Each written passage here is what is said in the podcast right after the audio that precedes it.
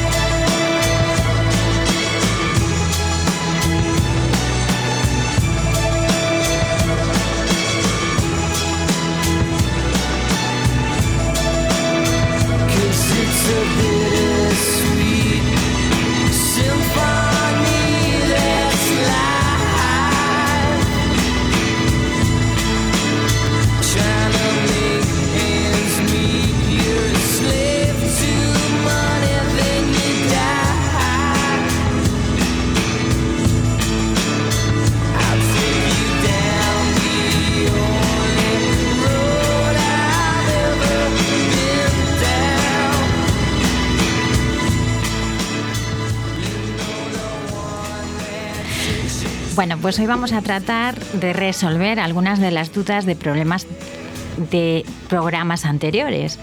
Entonces, vamos a empezar porque también nos habéis dicho que es verdad que yo en su día doy a lo mejor muchas palabras técnicas, entonces os despistáis un poquito. Trato de verdad de corazón de dar las menos palabras técnicas, lo que pasa que a la, a la hora de hablar, nosotros entre logopedas, pues es como diríamos, el pan de cada día. Entonces, de verdad, si alguna vez tenéis alguna duda, pues podéis poner en contacto con nosotros en el correo electrónico burbujitasdevoz.gmail.com, que no tenemos ningún problema en explicaros y en decirlo de otra forma diferente, eh, lo que a lo mejor hemos dicho de una forma más técnica o que para nosotros es algo habitual, pero que para otras personas no es tan habitual.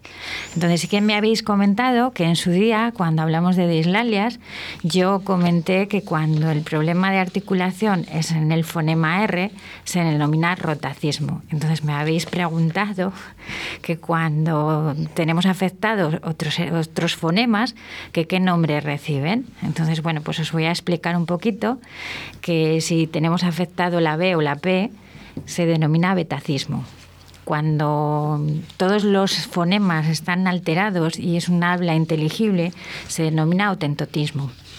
Entonces, bueno, si el fonema que tenemos afectado es una G, lo denominaríamos gatmacismo.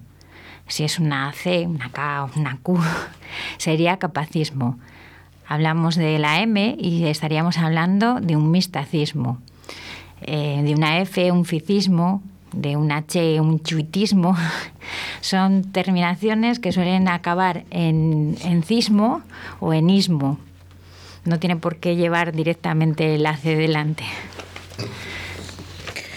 Pues es complicado, ¿eh? de todas formas. Le ponéis unos nombrecitos, tela, ¿eh? No nos lo ponéis nada, nada fácil. Me imagino que habrá alguna familia que cuando les digáis el nombre a, a los padres dirán, pero bueno, ¿qué es esto? Sí, vienen y a lo mejor, pues mi hijo no pronuncia la J, pues tu hijo tiene un jotacismo. Entonces parece que al ser J con jotacismo, vale, pues eh, entramos así, pero se van con la cara rara como diciendo, y eso da fiebre.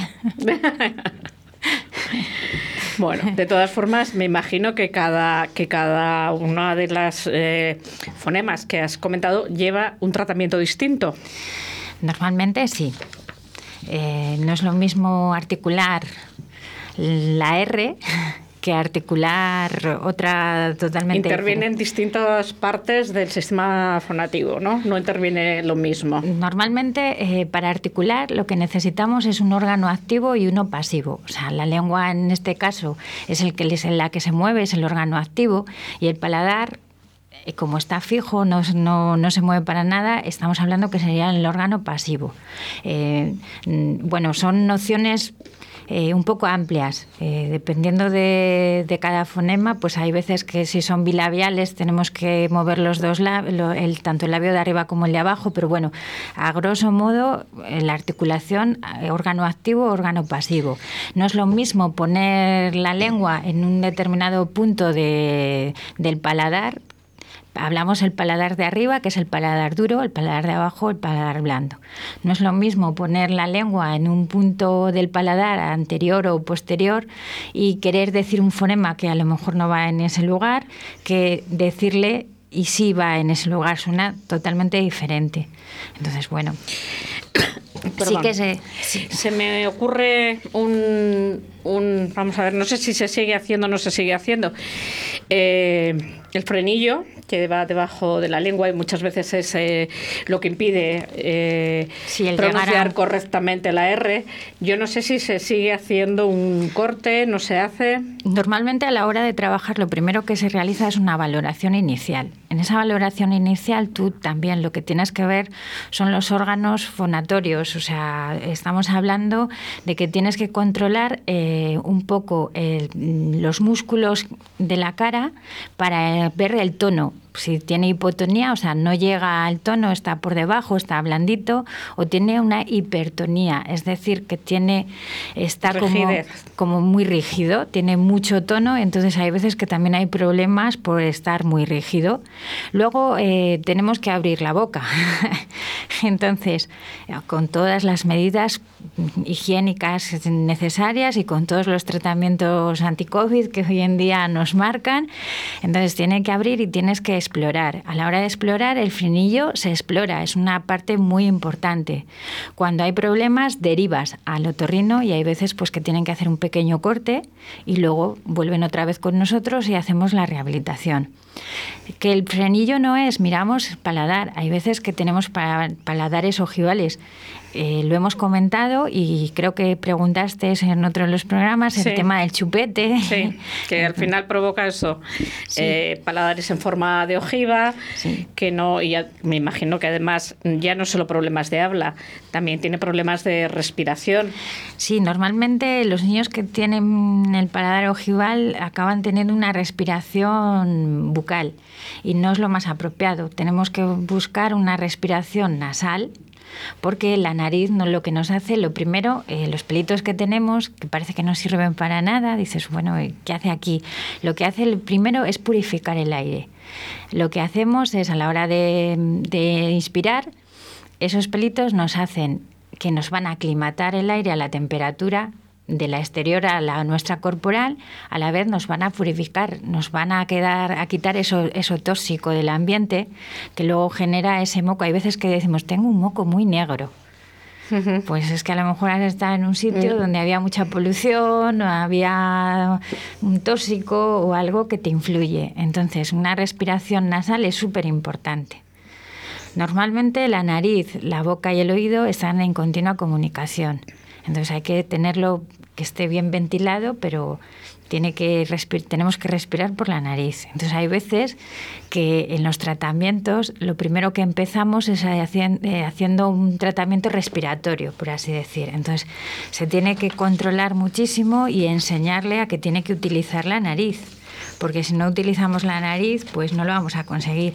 Y en esos tratamientos respiratorios, pues dependiendo de la edad de los niños, nosotros tenemos una orientación. Entonces le hacemos respirar y cronometramos. Entonces, si tiene, cronometramos la expiración. Si tiene una media de seis años, pues va a tardar mínimo cinco segundos. Si tarda más, mejor. Si tarda menos, pues ya estamos viendo que es que la nariz la estamos utilizando poco. Si tiene 7 años, pues la media es de unos 7 segundos. 8, 8 segundos. A partir de aquí ya cambia. Si son 9, estamos hablando de 10 segundos. Si son 10, 12 segundos. Son 11, 14. Un adulto eh, más o menos viene siendo unos 26 segundos. Entonces, si tú ahora mismo inspiras Hoy lo tienes un poco difícil porque te he visto un poco atarrada. Bueno, yo de todas formas tengo una capacidad pulmonar mm, horrible y bueno, con todo lo que he buceado, porque he buceado lo que no está. Y bueno, por otros problemas que no vienen al caso, eh, tengo problemas de respiración. Un adulto, normalmente, la inspiración es una inspiración amplia y cuando expiramos, que es cuando empezamos a cronometrar, viene bien siendo alrededor de unos 26 segundos. De ahí para arriba, perfecto. De ahí para abajo, pues nos tenemos que pensar que a lo mejor no estamos respirando bien. Me resulta curioso, María José, porque parece que una cosa que es tan natural como respirar por la nariz y que en algunos casos se, tenga que hacer un aprendizaje. O sea, parece mentira una cosa tan sencilla que parece que es innato que lo aprendes y resulta que no, que hay, hay veces que hay un problema y hay que, hay que educarlo y hay que enseñarlo. Y sí, es muy importante. Además, eh, bueno, así os anticipo. La semana que viene vamos a tratar el tema de, la voz profesional. Eh, lo que estamos teniendo ahora muchas disfonías debido también a, las mascarillas, eh, porque forzamos.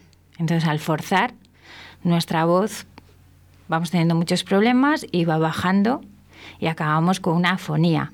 Afonía es la imposibilidad de hablar, que hay veces que, equivocamos a lo mejor el término. Y una disfonía es esa ronquera que tenemos que se va quedando en una voz muy cavernosa. De cazallera. Entonces, lo primero en los tratamientos de disfonías muchas veces es enseñar a respirar.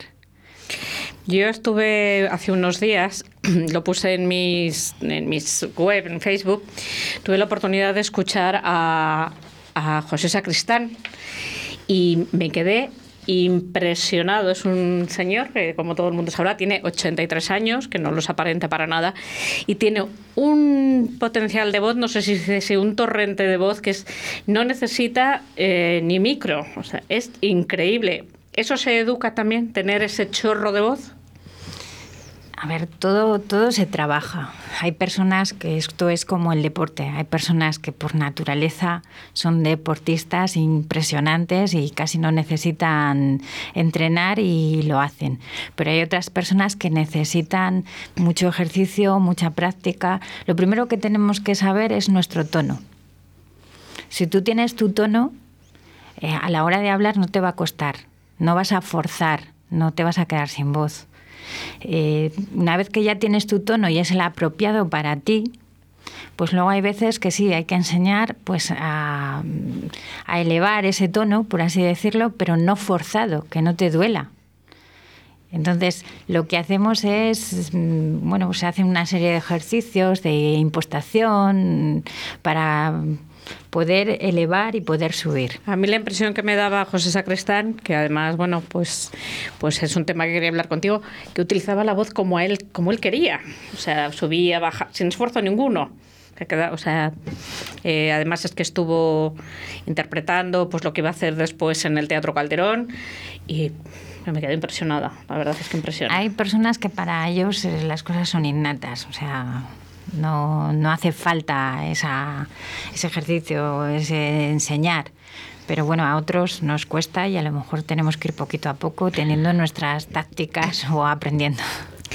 ¿Te parece que vayamos un poco a publicidad y continuamos con el programa? Perfecto. Radio 4G. ¿Tienes problemas con tu voz? ¿A la pronunciación, al lenguaje oral o escrito? Un logopeda colegiado puede ayudarte. Tenemos la solución.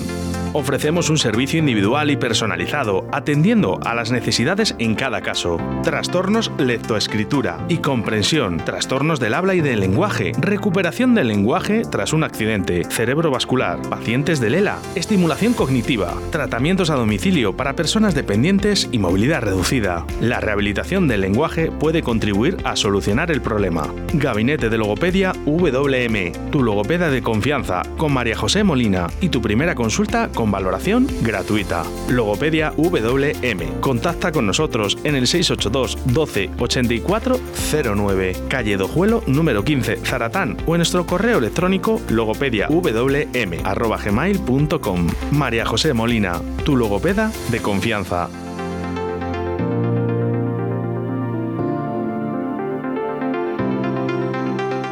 ¿Quieres un espacio único, saludable y accesible? Arista, Construcciones y Reformas tiene la solución. Te ofrecemos la creación de proyectos personalizados de reformas para construir espacios únicos y sostenibles. Adaptamos los hogares a la nueva situación sanitaria por si tienes que trabajar o estudiar en casa. Creamos espacios de ocio en familia y el cuidado de tus mayores. Además, transformamos tu terraza y jardín a tus necesidades. Contáctanos en reformas@aristaconstrucciones Arista, una empresa diferente para una reforma única.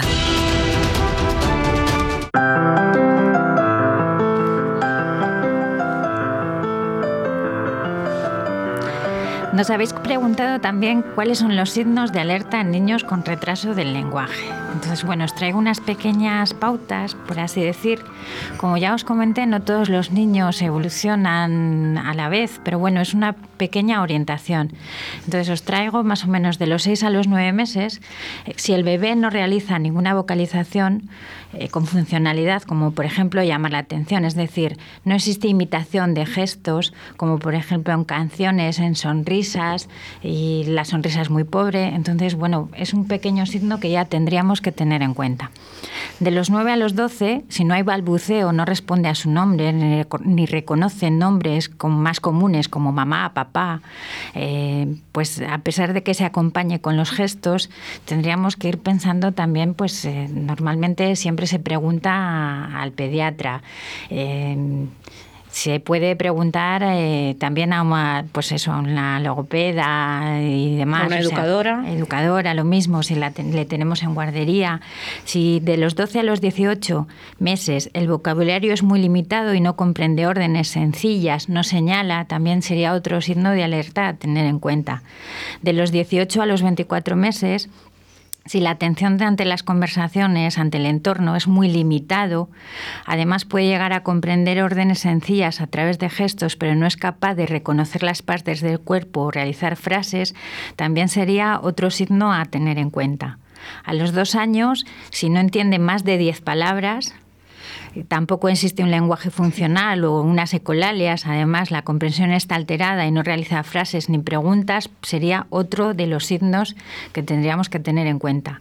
Si a los tres años no emite más de 100 palabras o su habla es ininteligible y no es capaz de mantener una conversación y el lenguaje no tiene funcionalidad eh, o aparece tartamudez, que por cierto tenemos pendiente un programa sobre tartamudez. Sí, tenemos pendiente. Empezamos por, empezamos por ahí, que fue muy interesante y, bueno, ya llegará. Bueno, pues como os había dicho, si tiene algo de tartamudez o, o realiza repeticiones, pues también sería muchas repeticiones, sería otro signo a tener en cuenta. Si a los cuatro años la atención es limitada en las conversaciones o tiene un lenguaje muy, muy limitado y la comprensión también, o no es capaz de responder preguntas y tiene mucha dificultad para interpretar orientaciones espaciales, también sería otro signo a tener en cuenta. Uno de los factores, no sé si es un llamarlo así, eh, que hay que descartar cuando aparece esto es un problema de audición. Eso es de lo primero que, que tenemos siempre en cuenta. A la hora de hacer una valoración, muchas veces las dislalias pueden ser audiógenas. Puede ser porque tengamos hipoacusia o puede ser porque tengamos muchas infecciones, otitis, el moco, tengamos algún cuerpo externo. Entonces, eh, las dislalias, si no oímos bien, muchas veces no vamos a hablar bien. Vamos a tener muchos problemas con el lenguaje. Es fundamental oír para poder repetir. Es fundamental. Entonces es una de las cosas que primero se descarta. Hay una frase muy típica de las madres y de las abuelas de eh, esto de, no, si mi hijo, mi nieto Mm, habla perfectamente, pero es que no quiere hacerlo. Es muy típico que lleguen y digan, no, no, no tiene ningún problema, entiende todo perfectamente, pero no, no, no se quiere molestar. Mm, como ya comentamos, eh, no todo el mundo quiere reconocer que el ser que quiere tiene un pequeño problema, por así decirlo. Entonces, muchas veces evitamos el reconocer o bien que va un especialista o que tiene una patología o que le pasa algo. Entonces, eh, nosotros mismos eh, somos eh, jueces, por así decir, jueces y verdugos. Nosotros pensamos y decimos, si yo digo que no escucha bien, ya le van a poner este cartelito. Si yo digo que no habla bien, le van a poner este otro. Entonces, ante ese miedo, muchas veces negamos la, la evidencia y no actuamos. Y muchas veces el tratamiento precoz es súper importante. Claro, quiero recalcar aquí que, que, comentasteis el día que se habló de este tema en el programa, que en los trastornos primarios, se dice, del lenguaje, es sí. fundamental eh, atajarlo porque tiene muy buen pronóstico. Es un, es un trastorno que va a tener una solución muy buena.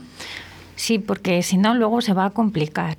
Entonces, eh, lo que algo era súper sencillo y llevaba muy poco tiempo a, para para mejorar se va a convertir en algo mucho más complicado que a la larga nos va a traer otros problemas de compresión, de, pues, de otra serie de, de factores totalmente mucho más graves. Como ya os comentamos el otro día, también dimos una noticia que tenía mucho que ver con, el IVA sanitario que nos querían poner. Entonces teníamos una invitada que era Verónica del Villar, que era vocal de la Asociación de Logopedas de España, y quedamos pendiente que íbamos a volver a contactar con ella eh, para que nos contara un poco porque iban a tener una reunión. Entonces me he vuelto a poner en contacto con ella y nos ha comentado que sí, han tenido esa reunión y creo que la tenemos al teléfono. Hola, buenas tardes, Verónica. Hola, buenas tardes. buenas tardes, Verónica, ¿qué tal estás? Muy bien, ¿qué tal estás?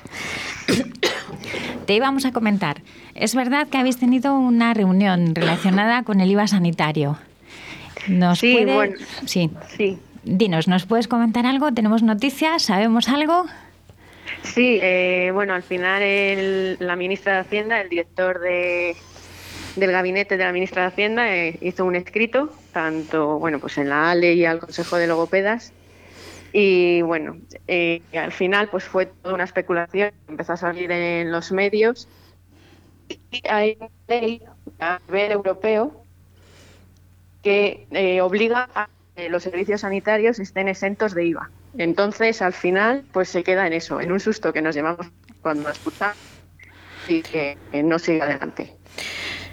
Mm, Verónica, te voy a pedir por favor que te muevas un poquitín, que tenemos problemas de cobertura. Mientras voy a aprovechar eh, para poner un poco en antecedentes lo que eh, lo que se trataba en estas reuniones, que a los logopedas eh, parece ser que os iban a grabar con un IVA en, en, vuestros servicios, con lo cual, bueno, pues pues se iba a complicar el tema a la hora de cobrar honorarios. Según nos cuentas, Verónica, parece ser que esto se ha quedado todo en un susto. Sí, al final eso, se ha quedado todo en un susto. No sé si ahora me escucháis mejor. Sí, sí ahora, ahora mejor. mejor.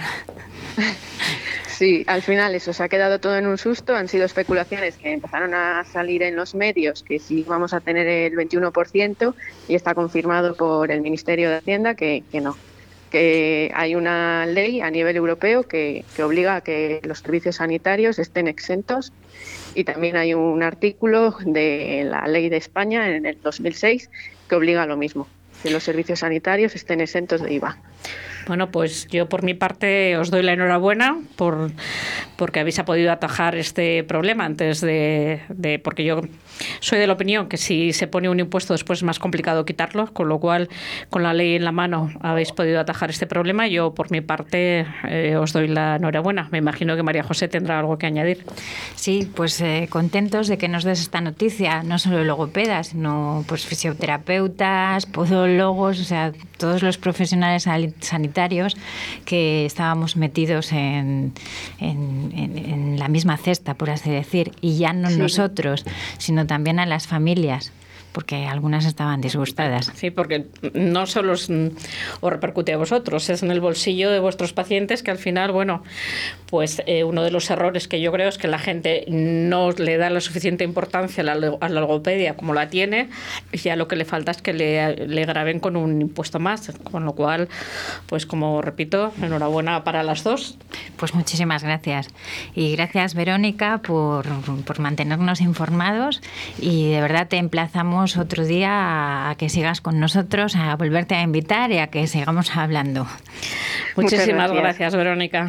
Gracias. Gracias. Hasta luego. Hasta luego. Bueno, pues buenas noticias, María José. Muy buenas noticias. Yo hoy, bueno, quitando que se me ha estropeado el ordenador y me he llevado mucho disgusto. de todas formas, parece mentira lo que dependemos de, estos, de estos aparatos. Sí, la verdad es que me he dado cuenta que tenía mucha vida metida en el ordenador, fotos y así, pero bueno, espero que me puedan recuperar algo. seguro, seguro que te lo pueden recuperar, seguro que sí. También venía muy contenta porque tenía una paciente en el gabinete que hoy le daba el alta. Ah. Era una niña de 17 años y teníamos un problema de evolución atípica. La famosa ortodoncia y había tenido mucho que ver. Entonces, eh, esos ¿La dientes. ortodoncia trae muchos problemas? Eh, si nos ponemos la ortodoncia, pero no atajamos el problema, porque hay veces que el problema viene porque la lengua empuja esos dientes. Si no sabemos luego colocar la lengua en el sitio apropiado, cuando quitamos ortodoncia, los dientes al principio están muy bonitos, pero luego la lengua le sigue llevando otra vez y le sigue moviendo. Entonces, eh, los, pues, dientes, los dientes se habían movido. Es, es, un problema porque además con lo, ya no económicamente, sino eh, que es muy duro. De, eh, yo creo que Oscar de esto sabe lo que es llevar ortodoncia y, y bueno, pues que, que, luego a la larga no del resultado porque realmente no has educado en condiciones tu lengua, pues, pues mira, es una, es una gracia. Pero bueno, enhorabuena también para tu paciente. Veníamos muy contentos me da pena porque, bueno, pues les coges muchísimo cariño y les tienes que, te gusta profesionalmente te gusta porque son pequeñas victorias, entonces y si encima no es mucho tiempo, pues más a tu favor. Lo que pasa es que les coges cariño y te da no pena. No se me ocurre a mí cómo se reeduca la lengua, porque yo creo que la gente no sabe que la lengua es un músculo que tiene muchísima, muchísima fuerza. Mucha, mucha.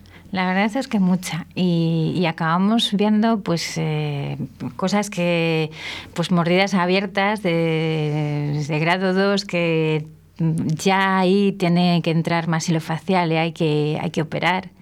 Entonces ahí ya es complicado. Es más complicado. Creo, María José, que se nos está acabando el tiempo y creerías adelantar, bueno, ya lo has dicho, que el próximo día íbamos a tratar sobre la voz profesional, porque hoy en día, pues lo que estamos haciendo nosotros mismos es eh, trabajar con ella. Ahora mismo estamos hablando y estamos utilizando nuestra voz profesional. Las teleoperadoras también utilizan la voz y hacen muchas horas. Y hay veces que a lo mejor no la utilizan muy bien. Cantantes, eh, profesores, y hoy en día, pues con el tema de las mascarillas se está forzando mucho porque no nos oímos o no nos entendemos muy bien. Hay veces que también el problema viene porque no vocalizamos. de todas formas, yo creo que el tema de las mascarillas está trayendo además un tema que es que hay mucha gente que se está dando cuenta que oye peor de lo que oía y que se apoyaba mucho en la lectura labial. Es que nos falta una parte. Nos faltan todos los gestos, nos falta una parte muy importante. Y sí, aunque ves eh, sonreír con los ojos, vemos las arruguitas, bueno, eh, a ver, no nos sentamos mal. Cuando sonreímos el ojo cambia, entonces estás viendo que la persona está sonriendo, pero nos falta mucha más información, porque nos rodeamos, eh, de, o sea, nos cogemos información de lo que nos rodea. El mensaje que transmitimos con el gesto, con la boca, la, comisura, lo que hacemos, eso es súper importante. Y luego, si no oímos bien, muchas veces eh, en la boca. Yo voy, a hacer, voy a aprovechar para hacer un llamamiento por la parte que me toca. Yo siempre lo cuento que soy sorda del oído izquierdo completamente, el derecho llevo ayuda de, de un audífono.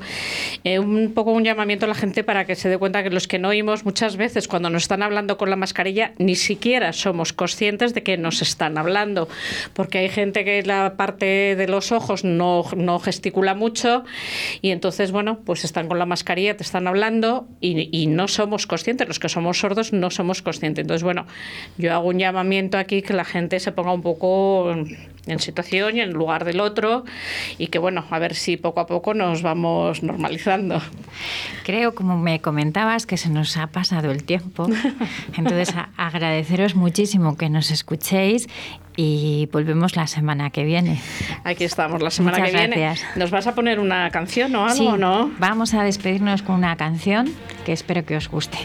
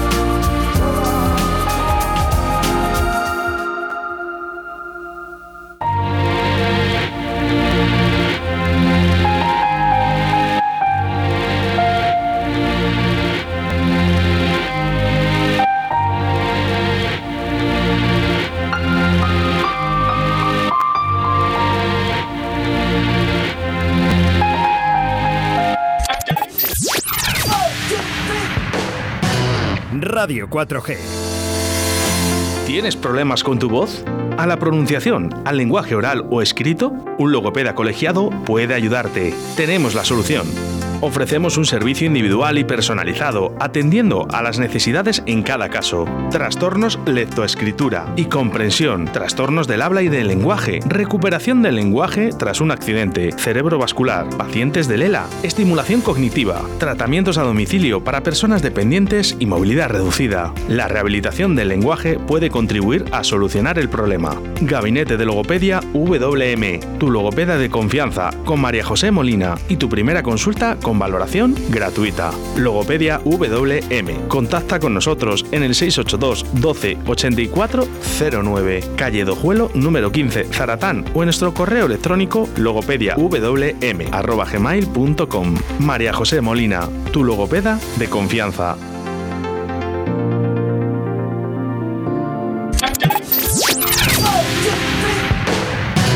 Radio 4G